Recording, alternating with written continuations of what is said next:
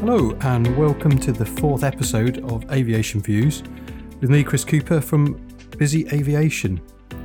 Now, I did promise on the last episode that we were going to speak about some commercial aviation topics. That is still coming, and we're just waiting for our guest to get time in his very busy schedule so we can do our first interview. So I thought I'd just add in another episode, really following on from the threat and error management uh, episode that I did last, and some of the stuff that I've been listening to this week. One of the really interesting sites that I follow, and I really suggest you do as well, and we've mentioned them on the website before, is Angle of Attack. Now, Angle of Attack is a flying school. Uh, it's run by Chris, the CFI, out in Alaska. And he has a big social media presence, but also an excellent one. And I hope he doesn't mind, but I'm going to quote some of the stuff that he's been using this week um, when it comes to aviation safety, particularly pointed towards general aviation safety. Uh, and on his latest podcast, uh, highlighted something that I hadn't seen before, I wasn't aware of, and that was the FAA hazardous attitudes analysis. Has put these into his 10 commandments, which I think are really quite interesting. Um, I'm not going to go through them all because uh, you can go and listen to his podcast. But the first one of his 10 commandments is, Thou shalt be safe. I thought that was really quite interesting. Of course, everyone wants to be safe uh, unless they're somewhat of a lunatic, but the way he describes it is really quite nice because safety is a choice. You get to pick whether you're going to be safe or not. And in his podcast, he mentions the fact that we see the same accidents again and again. And quite recently, particularly in the States, we've seen numerous accidents which are just repeats of very common causes or root causes. Something like flying into IMC, uh, VFR to IMC. Uh, there's an inference on one of the latest accidents that a control lock was left in place and the aircraft pitched up violently and crashed shortly after takeoff. And the opinion is that uh, maybe the control locks were left, but a control uh, check wasn't done. So people probably are not reading the accident reports or they're just ignoring them. They're also probably ignoring some good advice from some very experienced and knowledgeable aviators. When this happens, we have to think was that person, was that pilot thinking, safety is a choice? You get to pick, or shall I just ignore it? And this is where it came in with the uh, FAA hazard attitudes about making good decisions. Uh, and I thought they were really quite interesting. The first one of them is anti authority. Uh, so we don't meet many people who flagrantly break the rules, but it does happen. And it happens not so much to a large extent, but it's a combination of rule breaking. For example, uh, people flying aircraft into IMC or IFR conditions and their aircraft isn't certified to do so. That kind of thing may be fine, but if you add it on to another anti authority rule breaking uh, type of decision, then it can just lead to something else. I think we talked about that in the threat and error management. It's it's the Swiss cheese that everyone talks about, where all the holes line up. So one thing, oh, my aircraft is fine to fly IMC, even though it hasn't been inspected or certified to do so. And then you add on something else, and that's where the accident comes from. So that's quite interesting. Anti-authority. Um, the next one uh, that the FA mentioned is impulsivity, and that's the requirement to do something quickly or not the requirement, but the, I suppose, the attitude to do something quickly. And I think we all probably are guilty of that at times, where we should really just sit on our hands and have a think, whether it's in the planning stage or even in airborne stage, is that uh, we tend to rush into decisions. Some decisions, of course, we have to make quickly, but others we don't. And I see this more recently from sitting on the ground looking at poor weather, where people have made decisions very quickly and then gone off um, and probably got away with it. Again, it's the Swiss cheese. You will get away with it once. And that leads quite nicely into the third one is invulnerability. And this one has really hit home to me just recently. Uh, the attitude of it won't happen to me. Quite a strange one, this, because I think we're all hardwired to accept risk as humans. Otherwise, we would never probably get in the cockpit itself. If we thought every time we got in we were going to crash or something bad was going to happen, we just wouldn't go flying. But I've seen it quite a lot in the recent past where people think that accidents happen to other people. And sadly, that's not the case. They happen to all of us. They can happen to all of us. And that's why we need to do everything we can when it comes to Chris's 10 commandments or these hazardous attitudes to avoid it. And I think it's really sad when people go and do stupid things where it could easily have been avoided. A decision could have been made earlier just not to go or to seek advice. And then they think it won't happen to them, or they've never had that experience where it has happened to them and they've got away with it and had a big scare. And it's something I see more in general aviation than I see in commercial aviation. But I have to say that in commercial aviation, that I have seen accidents, and I do believe it's possible that it could happen to me. Next one is macho. Um, I can do it. Hold my beer. Watch this. Have you ever seen it do this? Look at this. Wow. You know that kind of attitude. It's something um, probably not in the so much in the British culture, but again, we do see it. And the last one in the five that the FAA come up with is resignation. Resignation, in this sense, means well, what's the use? You know, when I, something goes well for me, it's good luck. And when it goes badly, it's just bad luck. I'm just resigned to the fact that I can't do anything about it. And I'll just let what's going to happen to me happen. The last one, and I've just put it in and you'll have to excuse me. Um, I think uh, some people called it. I think Chris in his podcast called it "Know It All," um, whereas I've put it down as "Smart Ass." The "I know better than you" attitude. Again, something that not seen so much in multi-crew commercial environments, but definitely seen frequently around general aviation airfields, where people are reluctant just to either consider good advice or make safety a choice, i.e., make it their choice to listen, to take good advice, to read the accident reports, to avoid having the same accidents again. So I thought that was really quite interesting, and I'd never seen it before. Um, I would suggest going to Chris's uh, website, angleofattack.com.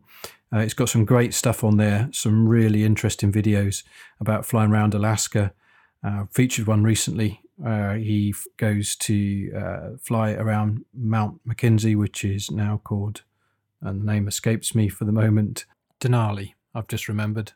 Yeah, it's it's it's really great stuff, really interesting stuff. I definitely have it down on my uh, bucket list, aviation bucket list, uh, to get out there and either do some of the float flying or ski flying uh, that Chris has done recently. So go check it out, Angle of Attack com. Uh, he's got a podcast. He's got uh, does videos. Uh, does a blog. Uh, it's really good stuff. I was lastly going to mention on the subject, uh, and I don't want to be all doom and gloom uh, about safety. Because pretty much most of what we've discussed in the last couple of podcasts has been about safety. Is one of the um, tactics that we use in commercial aviation, and worth considering is decision making. It's DODAR. There are so many acronyms, abbreviations when it comes to human factors. And sometimes it's really hard to remember them or, or just to put them into action because you spend most of the time trying to remember what they all stand for. But DODAR, when it comes to handling emergencies or unusual situations, is something that I've been taught and we teach in the simulator to allow pilots that time to go back, not be impulsive, to sit on your hands, and make good decisions. So DODAR, what does it stand for? So the D to diagnose. So diagnose what's what's just happened. I mean, it could be an emergency like a, an engine fire, or it could just be running short of fuel. It could be encountering bad weather. The O in the DODAR is options. What are my options now? What is my plan going to be? What is my escape plan going to be to get me out of this situation? Or what is the option uh, when it comes to an engine fire? Does that involve immediately turning the aircraft to the ground. If you've got extinguishing systems, obviously after a fire drill. So the options that you have, and if you're with other people, you need to consider the options that they bring to the table as well. The second D in the DODAR is decide. You then need to make a decision. Again, single pilot, it's only you. You make the decision.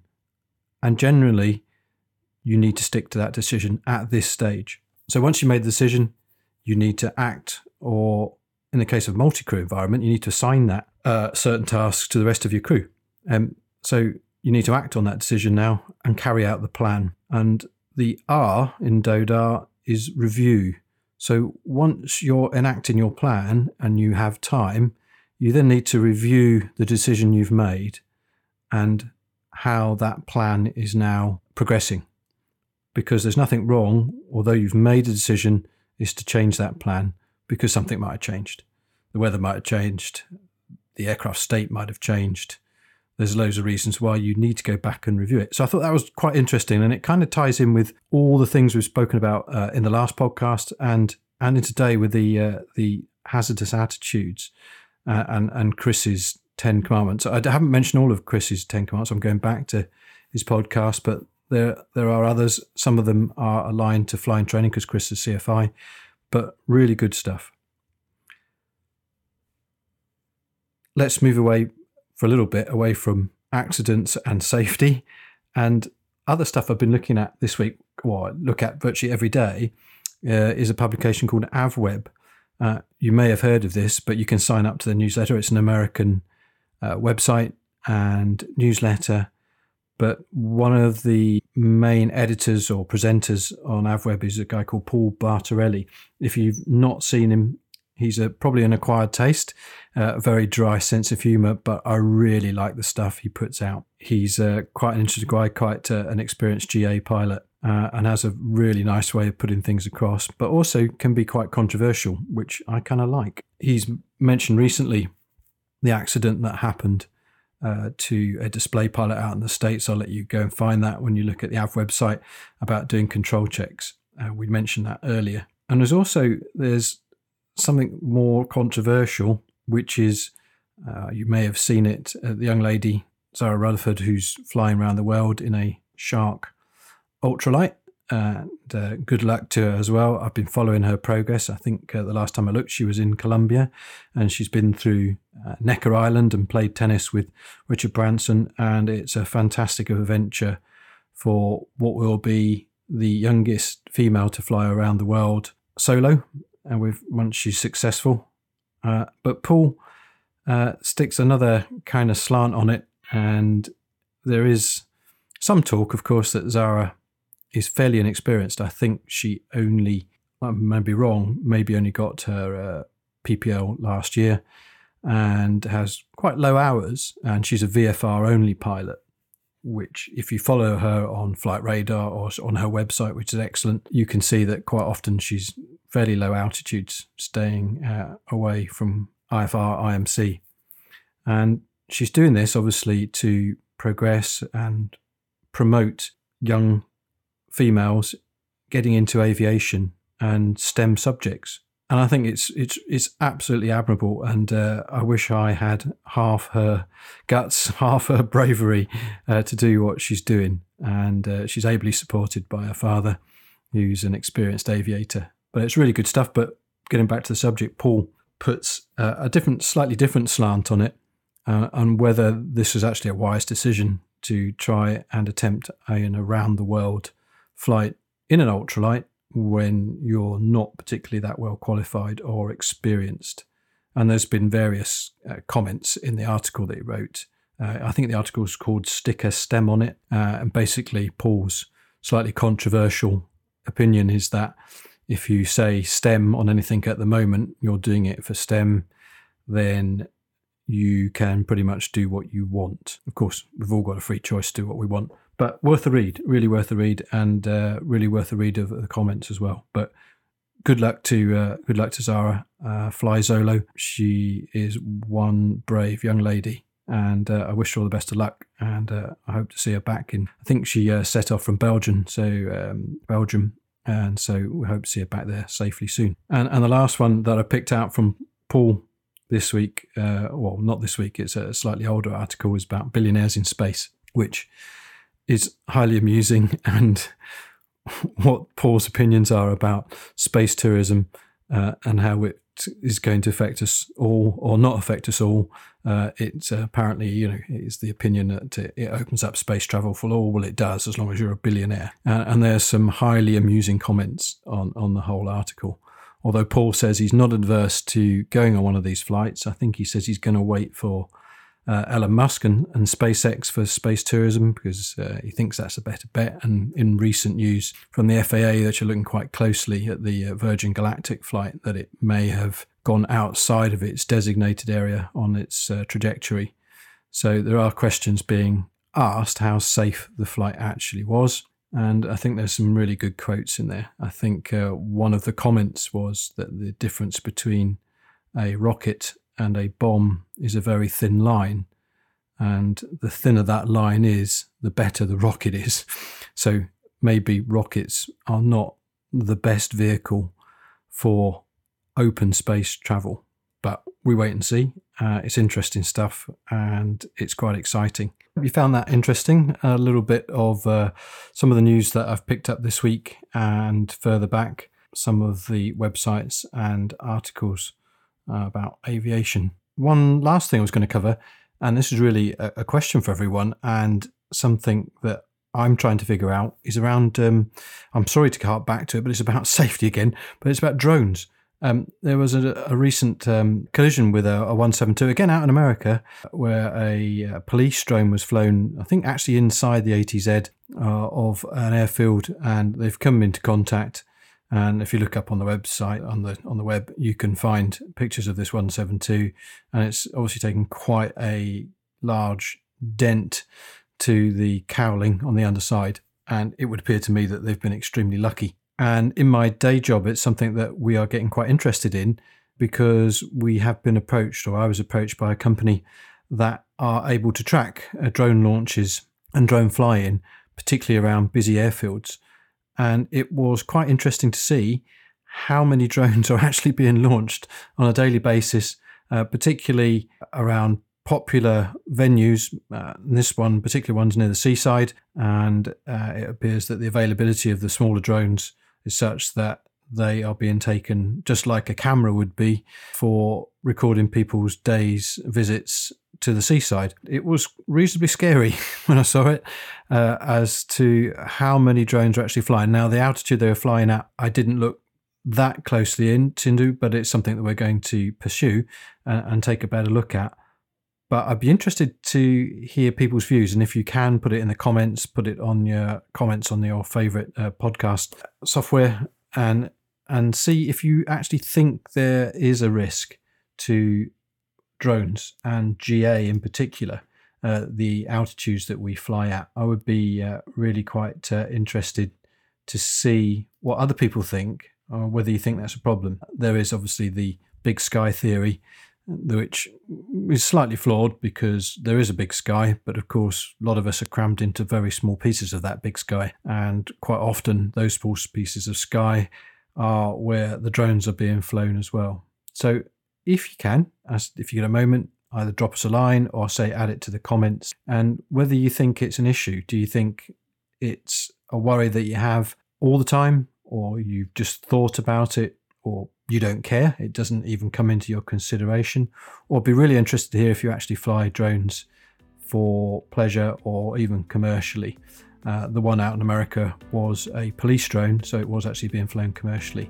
Uh, and I'm not sure the absolute details of that, why it ended up in an ATZ or without them knowing, but it happened. And if it happened out there, we generally follow on from the States uh, in the UK a few years later, or even quicker now. Uh, and so it could certainly happen over here. So I'd be interested to hear your views, and it's something that I want to talk about probably on our next podcast. So that's it for today. It was a bit of a fill in uh, and a little bit of a, a, ramble, a Sunday ramble around my thoughts around safety, but also the stuff that's happening. And hopefully you found it interesting. Please sign up to our newsletter on the website if you get a moment. Please subscribe to this podcast using your, your favourite podcast app. And uh, visit the website, please www.busyaviation.co.uk. We've just added uh, a couple of articles, uh, one about conversion of EASA licenses to UK licenses, where there's plenty of links there that you can follow to help you with that process if you're in that situation. And there's lots of other stuff going on the website as well. Of course, we're buying and selling aircraft on there. You can do that for free at the moment. And there's some really interesting GA aircraft on there uh, for you to take a look at. I thoroughly encourage you to do so. Thanks for listening. Take care, fly safe,